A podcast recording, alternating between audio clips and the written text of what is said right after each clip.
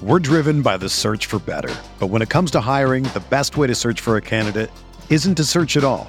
Don't search match with Indeed. Indeed is your matching and hiring platform with over 350 million global monthly visitors, according to Indeed data, and a matching engine that helps you find quality candidates fast. Ditch the busy work. Use Indeed for scheduling, screening, and messaging so you can connect with candidates faster. Leveraging over 140 million qualifications and preferences every day, Indeed's matching engine is constantly learning from your preferences, so the more you use Indeed, the better it gets. Join more than 3.5 million businesses worldwide that use Indeed to hire great talent fast. And listeners of this show will get a $75 sponsored job credit to get your jobs more visibility at Indeed.com slash BlueWire. Just go to Indeed.com slash BlueWire right now and support our show by saying that you heard about Indeed on this podcast. That's Indeed.com slash BlueWire.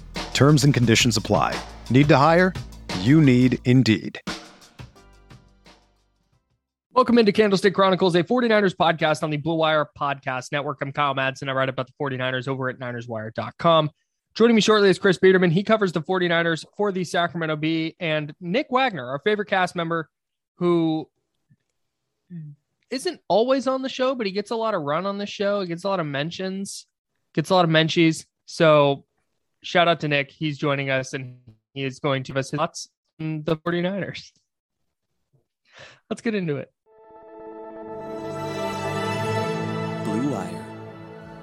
Hey, this is George Kittle, and you're listening to Candlestick Chronicles. Kittle in Denver territory. Kittle is gonna go. Touchdown. Bosa has got him and a sack him back inside the 30-yard line. Nick Bosa drops Aaron Rodgers for a 13. 13-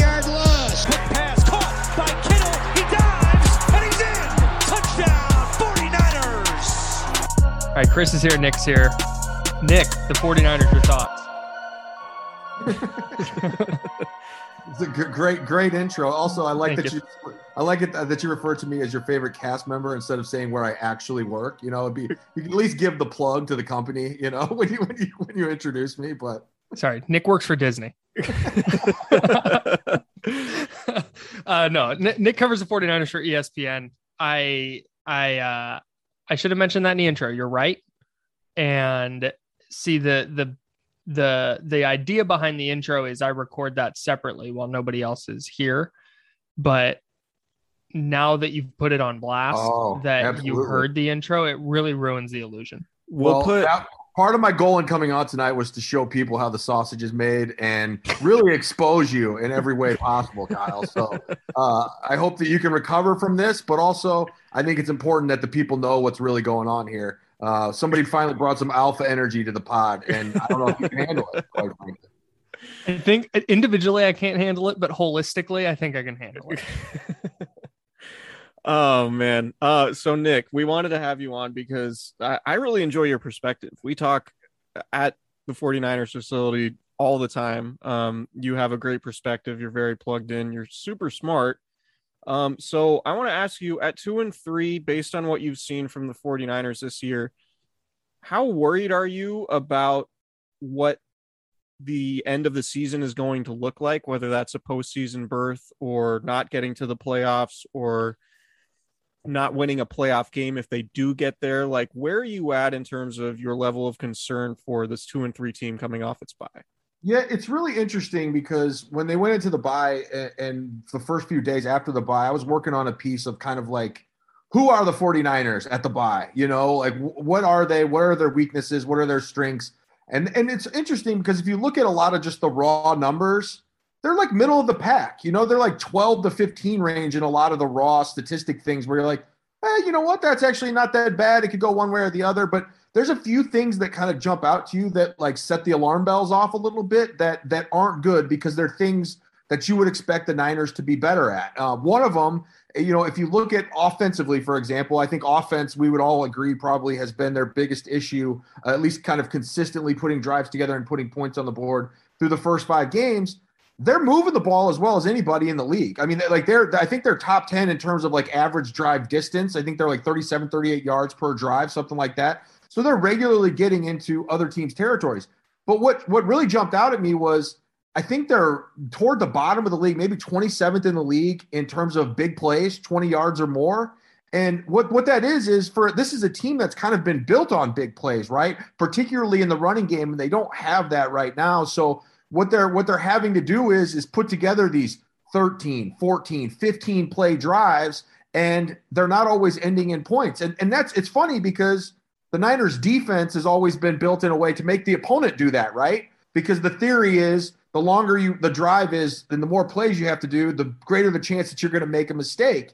And it's actually working against the Niners on the other side of the ball right now. And so uh, when I look at just kind of the big picture of the 49ers right now, I don't know what their identity is. I don't know who they are because I think what they wanted to be was similar to 2019 a great running team uh, that can run play action and all that off of that, and then play really good defense. I, I don't think they expected to be as good as the 2019 defense. I think we would all agree that they're not as good and they don't have the personnel to be as good, but they, they were hoping that the offense would maybe kind of make up the slack for that and bring that level back up to, to offset that. And we haven't seen that yet. So I guess that's a super long winded way of saying I'm not exactly sure who the 49ers are right now.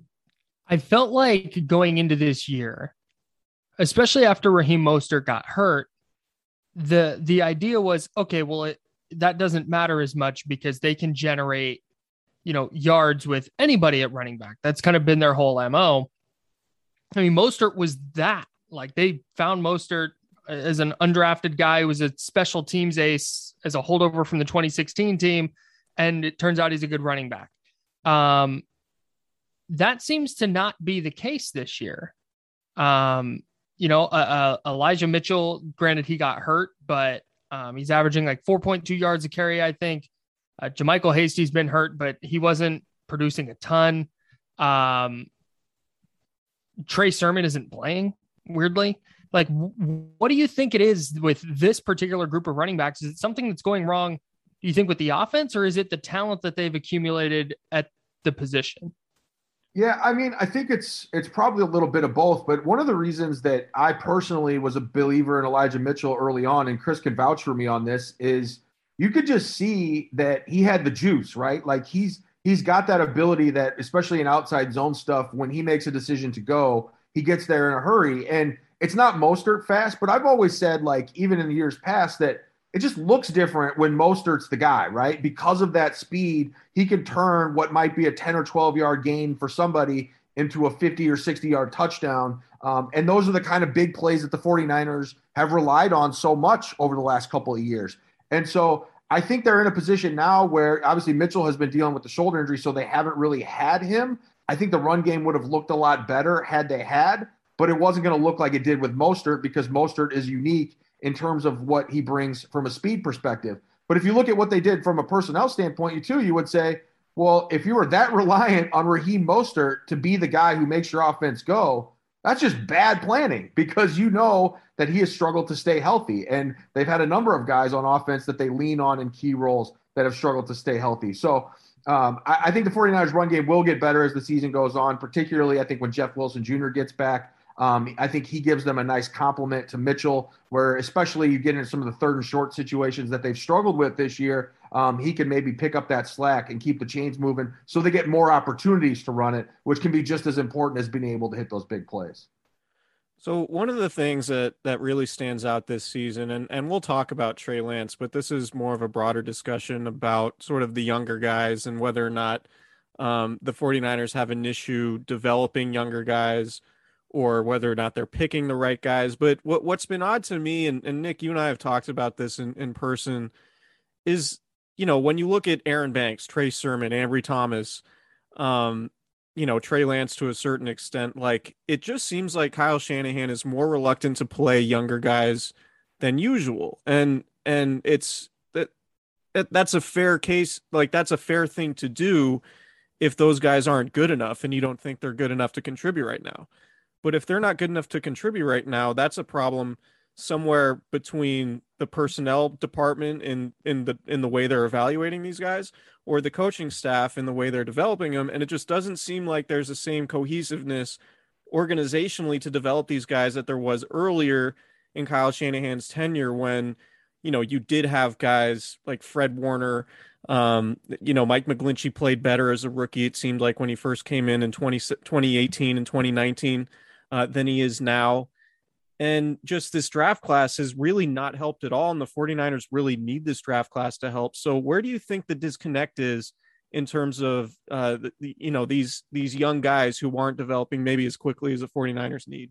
Yeah, I mean, I think if we're going to be fair about it, some of it you have to attribute to what a weird year the last year has been. Um, you take into uh, account the pandemic and using Ambry Thomas as an example, a guy who didn't play at all last year. Um, so he comes in and now he's trying to not only catch up to the speed of the NFL, but just kind of get his legs back under him after missing a whole season. Uh, Aaron Banks, who gets hurt very early in training camp and doesn't get that opportunity to maybe get some of the weight that the Niners don't want off and put some of the good weight on, things like that, um, and, and, just really kind of get get into football shape. But at the same time, eh, to your point, if you're saying, okay, what's the what's the play here? Are you playing this the long term game? Are you playing the long game, or are you trying to win now? And obviously the Niners are trying to thread that needle between doing both of those things, which is, you know, best exemplified, of course, by the quarterback situation. But if you look at a guy like Ambry Thomas, you probably knew going in, like, eh, he may not be ready to play this year which then brings up the question of why wasn't cornerback a bigger priority earlier in the draft? When you know in the second round a guy you know we, i know you guys have talked about it but a, a, guy like asante samuel jr where it's not hindsight to say this everyone was saying at the time of the draft boy he'd be a nice get in the second round and they traded down and then missed out on him. So uh, you know it, it's really hard to understand exactly what the thought process is because it's one thing if you have fifth and sixth rounders who maybe are developmental guys who you know they're not going to contribute to years two and three. But the Niners are in a position, as you just mentioned, Chris. They need to, they need contributions from those guys quick, and they need them, you know, very early, and they need them to be long lasting. And particularly now that they don't have a first round pick in each of the next two drafts, you need these guys to be key, you know, foundational types of guys who are going to contribute for the long term. And so far, at least, they haven't been that. And in some ways, their draft has been inverted because they've gotten more production out of you know, guys in the fifth and sixth round, or you feel better about those guys than you guys, the guys taken in the second and third round. And um, that's a bit of a problem, and particularly in the situation they're in with their future draft picks. I want both your guys' thoughts on this because it ties a little bit into the the draft discussion, but it fits because the 49ers are playing the Colts and DeForest Buckner. And I think part of the reason that the DeForest Buckner thing hasn't gone the way the 49ers have wanted it to is because of what they've done with that draft capital, or, or rather, what they haven't been able to do with that draft capital. Uh, I'll ask Nick first, but Chris, I want your answer as well. Is there a is there a universe where we sit here five years from now and go, oh, the DeForest Buckner thing actually worked out for the 49ers?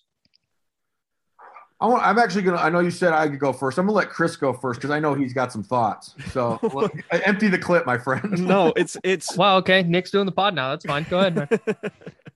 um, what you get? I I mean, uh, so the starting point, it doesn't seem very optimistic in terms of looking back at it and saying, okay, this was really a great move, right? And you could go down the case and say, well, you you got a guy who you think is a good player in Javon Kinlaw with the 14th pick, and you move back a spot, which gave you some capital to move up for Brandon Aiyuk, um, which makes sense, right? Like if you are at the time, it all made it, it made sense. It's like, all right, they're getting more value for the dollar because they're able to get more players and they're not paying a three technique $20 million.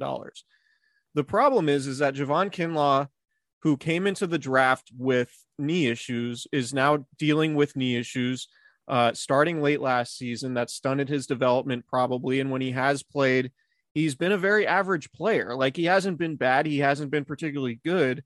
And what DeForest Buckner was was a difference maker and a leader in the room. And somebody, you know, Jimmy Ward called DeForest Buckner the heart and soul of the team earlier this week on Monday. Like that's not a small thing, right? Like DeForest Buckner was a captain. He always practiced.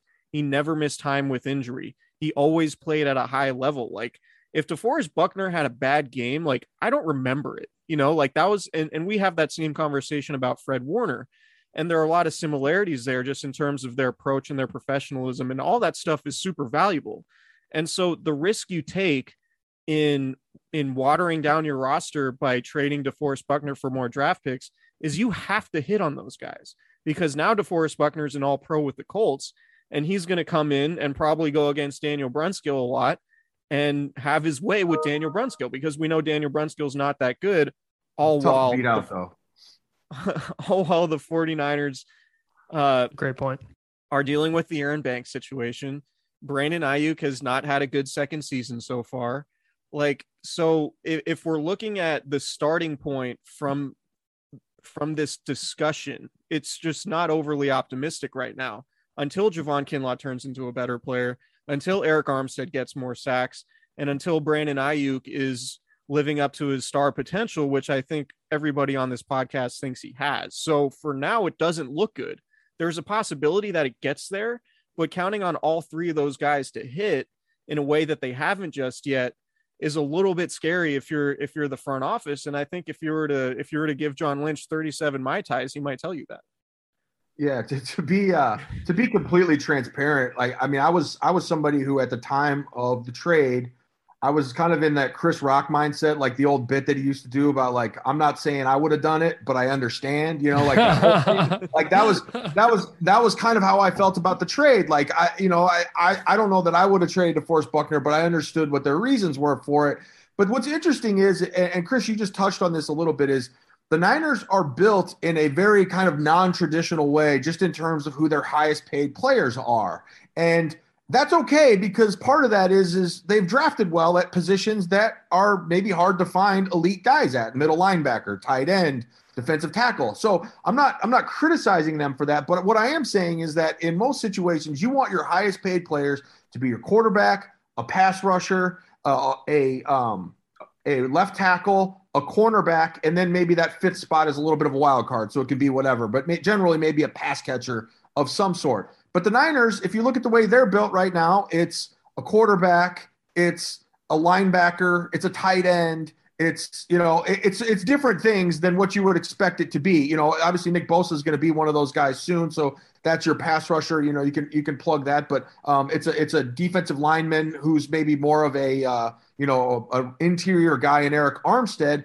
but you didn't pay DeForest Buckner, who is an interior guy as well, and I understood it for that reason. Paying 20 plus million dollars a year to a defensive tackle not named Aaron Donald was a big ask. But the thing that I personally probably overlooked, and I think maybe the 49ers overlooked at the time, was what Chris touched on, and that's the durability factor. Mm-hmm. If I'm if I'm looking at those guys, and I'm let's say let's say that you're in your mind it was well we can only sign two out of three of Buckner, Kittle, Warner. Well, those are all three non-traditional positions that you're going to pay top of the market money to. To me, I think you probably want the two guys who are going to be on the field the most in that in that scenario. And and and I'm not saying anything against George Kittle. Obviously, George Kittle's a great player. I'm not saying they even made the wrong decision if you're looking at it in those terms. Mm-hmm. I just think that the durability factor, particularly for this team and the issues that they've had, uh, was a, was a, was a big thing, and, and I realize that's maybe a little bit hindsight. It is at least on my part. I can admit that, but um, the Buckner thing, I do have a hard time seeing how it's going to turn out to be in the Niners' favor, or even somewhat close to even when it's all said and done. Well, it made a lot of sense when Arik Armstead was coming off a 10 sack season, where it's like, okay, if Arik Armstead's giving you seven or eight sacks, and then Javon Kinlaw was supposed to be like an impactful player relatively quickly. Like that was the whole point is they're going to pay him a fraction of what they were going to pay DeForest Buckner and get I think 75 to 80% was kind of the number that I would throw around. Like, can you get 75% of DeForest Buckner's production for 50% of the cost? And at that point, it's like, okay, that, that makes sense. But when Armstead's giving you one sack and Javon Kinlaw is giving you n- nil in terms of a pass rush, now you have a significant problem where it's I don't know if it's hindsight, but it's like this isn't going the way that you thought it would because I was in the same camp. Like I said, I thought it made sense when they traded him, but now looking back on it a year and a half later, it's like, well, if if Javon Kinlaw is going to be uh, a non-factor as a pass rusher, I, I I don't see how this is ever going to work out. At yeah, this point, at, at this point, Javon Kinlaw is like a glorified nose tackle, Yes. Right? Like he's he's not he's not your featured interior pass rusher. He's not like a three technique who you line up on the outside shoulder of the guard with an end on that side and just say, "All right, go get him, Javon." Like Mhm. that's not his game. He's basically a two down player right now. And he's better against the run than he is as a pass rusher. And you don't need to get those guys with a first round, like a, a pick in the top half of the first round. You can get those guys in other ways. And particularly like CeeDee Lamb's really good. Tristan Wirfs is really good. These are guys that the 49ers didn't draft that they could clearly use based on what we know through five games this season. So I know some of that is hi- is hindsight, but also like Javon Kinlaw had knee issues going into his going into the draft. Right? Yeah. Like that's Mhm. that that's something that they overlooked. So that that to me is is the issue here. Like you look at the 49ers health collectively and and they they put a lot of faith in guys with injury histories and they continue to do that with Kinlaw and right now it doesn't look like it's paying off. And, and to Kyle's point, and I should have thrown Armstead into that mix with with uh, Kittle and, and Warner as guys who got paid highly. That you could, you know, uh, people say, oh, it's too simple to say they chose Armstead over Buckner, and maybe so because there was a difference in the price, but it's also not that far off. I mean, there was a way to make it work with DeForest Buckner. They would have probably had to sacrifice an Armstead, um, but I think they could have made a way, found a way to make it work. And I also think it's it's um, intellectually dishonest to to act like the Niners kept like 12 players at the expense of DeForest Buckner. You know what I mean? Right. Like it, it- it wasn't that serious. The Niners get creative with the way they've structured contracts. We've seen them do it with guys over and over again here in the recent past, particularly with the cap downturn and all that. So they could have figured out a way to make that work. As it pertains to Javon Kinlaw, like I have an issue, and I said this, I think I might have even said that this on this podcast at the time. One of the issues that I had is I don't like the idea of trading away a known commodity who's a really good player for a guy at the same position. It, first of all, Right. it puts un, it puts unfair expectations on the guy coming in because everyone was expecting Javon Kinlaw like, oh, he's going to be DeForest Buckner at a fraction of the cost because that's how life works, and it doesn't, you know, like. And, and so that was that was kind of unfair from the beginning, but also to Chris's point, they're very different players, and so you're, you've got Javon Kinlaw who is playing three technique, but isn't really a three technique, at least not in the sense of what you expect in this particular scheme and what you want in terms of a pass rusher. And you just don't draft a guy who's not a pass rusher in that spot. And maybe he can get there, maybe he can get better. But that's you know there's a that's a big question mark right now, and um, there's a lot of positions that they could be better at had they maybe invested that that draft pick a little bit differently and gone a different way and got a defensive tackle a little bit later on. 49ers football is finally back. It's in full swing. And maybe you want to get out to a game. Well, there's no need to exhaust yourself searching all over the internet to find 49ers tickets anymore. That's right. Put the Google away, put the Ask Jeeves away, or whatever search engine you're using, because TickPick, that's T I C K P I C K, is the original no fee ticket site and the only one that you will ever need is your go-to for all NFL tickets. See what TickPick did, and it's brilliant. They got rid of all those awful service fees that other ticket sites charge. You know, where you find these super cheap tickets, but then all the service fees end up costing more than the actual ticket. Yeah, none of that with TickPick. It allows them to guarantee the best prices on all of their NFL tickets. And if you don't believe it, if you can find a better price for the same seats on another ticket site, TickPick will give you 110% of the difference in the purchase price. So the 49ers are on the road in week five. They're off week six, but then check this out week seven at home, Sunday night football in the Bison Bowl, as Chris named it. Trey Lance against Carson Wentz is a very real possibility, and you're going to want to be in Levi Stadium for that. It's Sunday night football, it's going to be electric. I can't wait to be there. The atmosphere at Levi Stadium for night games, if you haven't experienced it yet, you need to because it's unbelievable. I know Chris will be there in the press box. I'll be there in the press box. And when it when that stadium gets rocking, the press box shakes a little bit. And yeah, it's a little scary, but it's also awesome. So, so visit tickpick.com slash candlestick today and use the promo code candlestick to save $10 on your first order of 49ers tickets. We'll see you at Levi Stadium. We're driven by the search for better. But when it comes to hiring, the best way to search for a candidate isn't to search at all. Don't search match with Indeed. Indeed is your matching and hiring platform with over 350 million global monthly visitors, according to Indeed data, and a matching engine that helps you find quality candidates fast. Ditch the busy work. Use Indeed for scheduling, screening, and messaging so you can connect with candidates faster. Leveraging over 140 million qualifications and preferences every day, Indeed's matching engine is constantly learning from your preferences, so the more you use Indeed, the better it gets. Join more than 3.5 million businesses worldwide that use Indeed to hire great talent fast. And listeners of this show will get a $75 sponsored job credit to get your jobs more visibility at Indeed.com slash BlueWire. Just go to Indeed.com slash BlueWire right now and support our show by saying that you heard about Indeed on this podcast. That's Indeed.com slash BlueWire. Terms and conditions apply. Need to hire? You need Indeed. So Nick, what what do you think with the Niners coming off the bye? They have the Indianapolis Colts, who haven't been a very good team, but do have a talented roster, do have a quarterback that in Carson Wentz, who actually won a game at Levi's Stadium last year, um, which is kind of crazy to think about. But I'm kind of expecting the 49ers to come out of their bye like a really frustrated team and, and play pretty well because we've seen them play pretty well out of byes um, in years past, including last year when they went down to LA and beat the Rams with Nick Mullens starting. Um, I think they're probably going to be fed up with all the discussions surrounding them and and the struggles and things like that, and the fact that Brandon Aiyuk hasn't gotten a bubble screen yet. Um, I, am expecting them to come out and, and kind of put it on the Colts. I think there's there's a possibility that that happens. Where are you at in terms of what you're expecting Sunday night? Yeah, I, I am kind of in the same boat as you. Like I I think there's a, a like there's a game here that the Niners are going to break out and things are going to click a little bit, and it would make sense to be this one.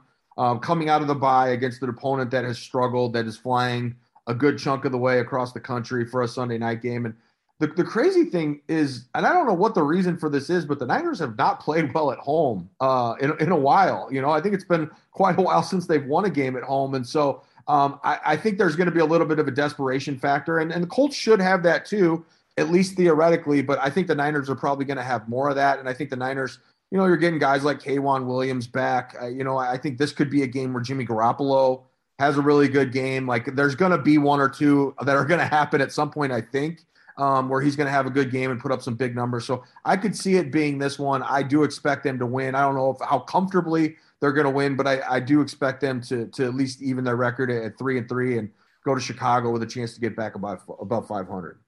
Yeah, I was doing some looking with the Colts defense today. DeForest Buckner, who we were just talking about, is their team leader in pressures. Their two best defensive ends have five combined sacks, and their pass defense is 29th in DVOA. If they can't move the ball in the air in this game, regardless of whether, you know, regardless of the fact that George Kittle's not playing, I think it's it becomes a very real conversation because of everything you just laid out. Like this is a prime scenario where Garoppolo has a week one type of game where he's super efficient and he throws for 300 plus yards and he throws a couple of touchdowns and the Niners offense looks really dominant again. If they go out and go off at four and a half yards of play and score 17 points and, you know, need to scramble late to try and punch one in, I think we look at a very real scenario where you have to look at the the long-term viability of Jimmy Garoppolo being the quarterback because if he's supposed to give the 49ers the best chance to win and they can't go out and play well and win in this scenario, like what scenario are, are they going to are they going to be able to go win with because the next week is in Chicago. The week after that it's home against the Cardinals who are 6 and 0 and good FYI. The Rams are pretty good FYI. They're up in week 10. Like it start it starts to look like hey, there's not a lot of games that they're going to win down the stretch here. I just went big picture with it. Go ahead, Chris. um, yeah, I I agree with everything you said. I wanted I've Hell said yeah. a lot about about Trey Lance here. hey, Nick, do you have any thoughts on the Niners quarterback situation? I No, wanted, what- I what- what wanted do to mean? toss it to Nick. One Big thing, Nate Sudfeld guy here. So right. That's why we wanted to ask. Yeah, So- their backup quarterback situation is fire right now. There's no question. I think Nick and I, Nick and I feel similarly. I think about Trey Lance just as a whole. Like I think we're both bullish on Trey Lance as a prospect and and his chances of su- succeeding here. But I think we disagree on the manner in which, like his rookie years starting, right? Because I've been I've made it very clear. I think he should have been starting from week one. Nick doesn't necessarily. So Nick, I'm just want to give you the floor. Where are you at on on Trey Lance and how Kyle Shan- Shanahan's handling all this? Yeah, I don't, I Dissenting opinion. I don't know. I- No, I don't even know if we have a dissenting opinion. I think a lot of what I've tried to just outlaw when I talk with Chris, just ra- randomly, is like what I think the Niners are thinking, and and it doesn't necessarily line up with my thinking. But I also I know this isn't allowed on a podcast, but I don't have like a super strong opinion about it either. Like I, I don't I don't have like a I don't I know I know I suck. Uh, forget my alpha energy. It's gone. Uh, Such a no, normie take. I know, right? Uh, But I, uh, you know, I, I can kind of see like all sides to to the to the argument, but uh, you know, I would fall into the camp of like I would just like to see Trey Lance, and and uh, you know, if you, if you really if you really made me make a decision, that's probably the way I would lean. I also think that he's clearly got some things to work on. You know, you you don't like a lot of the running and things. Like I still don't understand having nine design runs or whatever it was in the Arizona game but also you'd like to see him get rid of the ball and not add the extra seven. You know, maybe add two or three more um, because he tucked it and ran instead of that many more. So he's at 16. So there's there's kind of a fine line there. I do think I, I'm definitely of the belief that the only way for him to get better and to maximize his potential is to play. Um, I, you know, it's it, there ain't nothing to it but to do it. it. It is definitely true when it comes to playing quarterback, and uh, I think that's for him, especially because he didn't play much last year. It's even more important. And so, uh, yeah, I, I think that we're probably headed towards a scenario in which he is going to take over. I think uh, we had to make a, you know, a prediction at the beginning of the year on when that was going to happen. And I think I predicted week 11, which is the Jacksonville game. Obviously, it already happened because of the injury, but I still think that that might be, as Kyle just alluded to, if things don't go super well here over the next couple weeks, it might happen sooner. But I, I think that if they do go well over the next couple weeks, then you get into that Arizona Rams scenario, and it's like your season is kind of being you know made or broken at that time. And if you come out of that with a couple more losses, and all of a sudden you're staring at 0 and 4 in the division, if you're not going to do it then, when are you going to do it? You know, Jacksonville would be a favorable scenario to do it. So, yeah, I say all that to say I, I personally can understand why the 49ers are being cautious with Trey Lance, um, especially after watching the game plan and what they did with him in that Arizona game. If they're not if they're not at a place where they're going to have uh, better ways to use him and deploy him, um, then then they don't need him out there until they figure that out. So um, I, I think that we're going to see him though at some point here, and and once once they do, probably the next time, it probably will be for good. If you had to make that prediction again, would you revise it? Yeah, I would have said uh, week five against Arizona because Jimmy Garoppolo is going to get. no, I mean like when he when he Oh. takes over like as the starter moving forward. Oh, like like legit, like realistically, what I think? Yeah, Yeah. yeah. I mean, I, I I don't get the impression that the 49ers are in a hurry to make him the starter. Right. Um, and I, I kind of said all along that I thought the reason the, or the, the way it would happen is if Jimmy starts turning the ball over a lot, um, which hasn't necessarily happened, but there have certainly been some bad turnovers. Uh, looking at you, was that Green Bay game? Or- Yeah. yeah, looking at the, the uh, backwards, uh, the backwards Spike. pass. Yeah, whatever that was. Uh, the but, bad call. but yeah. oh yeah, right. Ter- terrible refereeing, calling that exactly like it was supposed to be. Uh, but but yeah, it Getting it was exactly right on the first try. right, right. Yeah, exactly. Not going having to go to replay at all. Uh, but yeah, I mean, I think that's kind of the ticket that leads to to Jimmy getting benched is if there's a bunch of turnovers because if Trey Lance is going to turn the ball over and you know he still has the issues with throwing high, um, and and you do that over the middle of the field in the NFL, it's going to turn into interceptions like it did in Arizona. Um, but if you're going to live with turnovers, you'd rather live with turnovers with the guy who is going to dr- dramatically elevate the ceiling of what your offense can be, and not the guy who you know what he is. And that's the whole thing with Jimmy Garoppolo. If if you want to make the case against him, you know what he is, and it's not he's not terrible. You know he's not. He's he's a mid-level NFL quarterback. That's what the numbers show. It's what he's been. I just think that we're now at a point where the idea of him, oh, he can go to another level. Yeah, I think we're past that. I, I don't I don't think that exists anymore. Um, but what the offense can be with Trey Lance firing on all cylinders, probably not going to happen this year, but you can get to that a little bit quicker the sooner that he gets in there. Nick, thanks so much for coming on, man. Really appreciate it. All your work is awesome, by the way. I know we talk a lot. I don't I don't know if I if I let you know how good your work is. If you don't read Nick on ESPN.com, you you definitely should. Um, he makes all of us smarter. So Nick, thanks for coming on, and uh, we appreciate you, bud. Well, I appreciate it, and sorry for outing you, Kyle, on the whole like intro thing. Uh, that was all a lie, everybody. I was contem- I was Kyle- Kyle contemplating. does, Kyle does it by himself, and it's very detailed and a tremendous job. So uh, that was just a, that was just a joke. It was a bit. classic what what happened with that was a classic radio mistake of oh i know this topic inside and out. I don't have to prepare for it. And i was like oh i know nick. We talk all the time. I don't have to write a little intro thing which i typically do. And you know i left out the part that you work for espn so that's my fault. Lesson learned. Thank you for embarrassing me.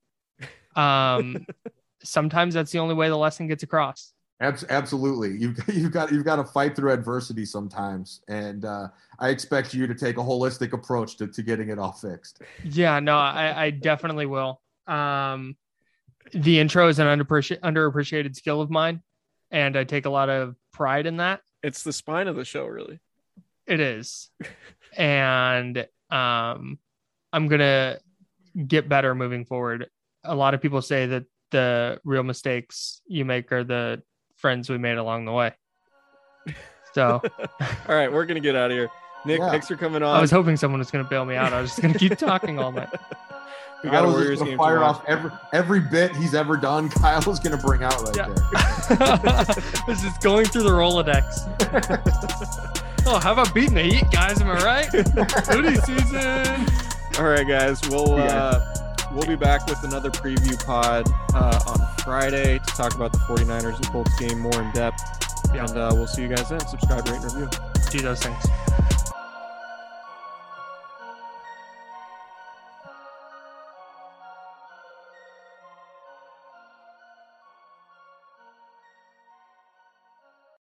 Without the ones like you, who work tirelessly to keep things running, everything would suddenly stop. Hospitals, factories, schools, and power plants, they all depend on you. No matter the weather, emergency, or time of day, you're the ones who get it done. At Grainger, we're here for you with professional grade industrial supplies. Count on real time product availability and fast delivery. Call clickgrainger.com or just stop by. Grainger for the ones who get it done.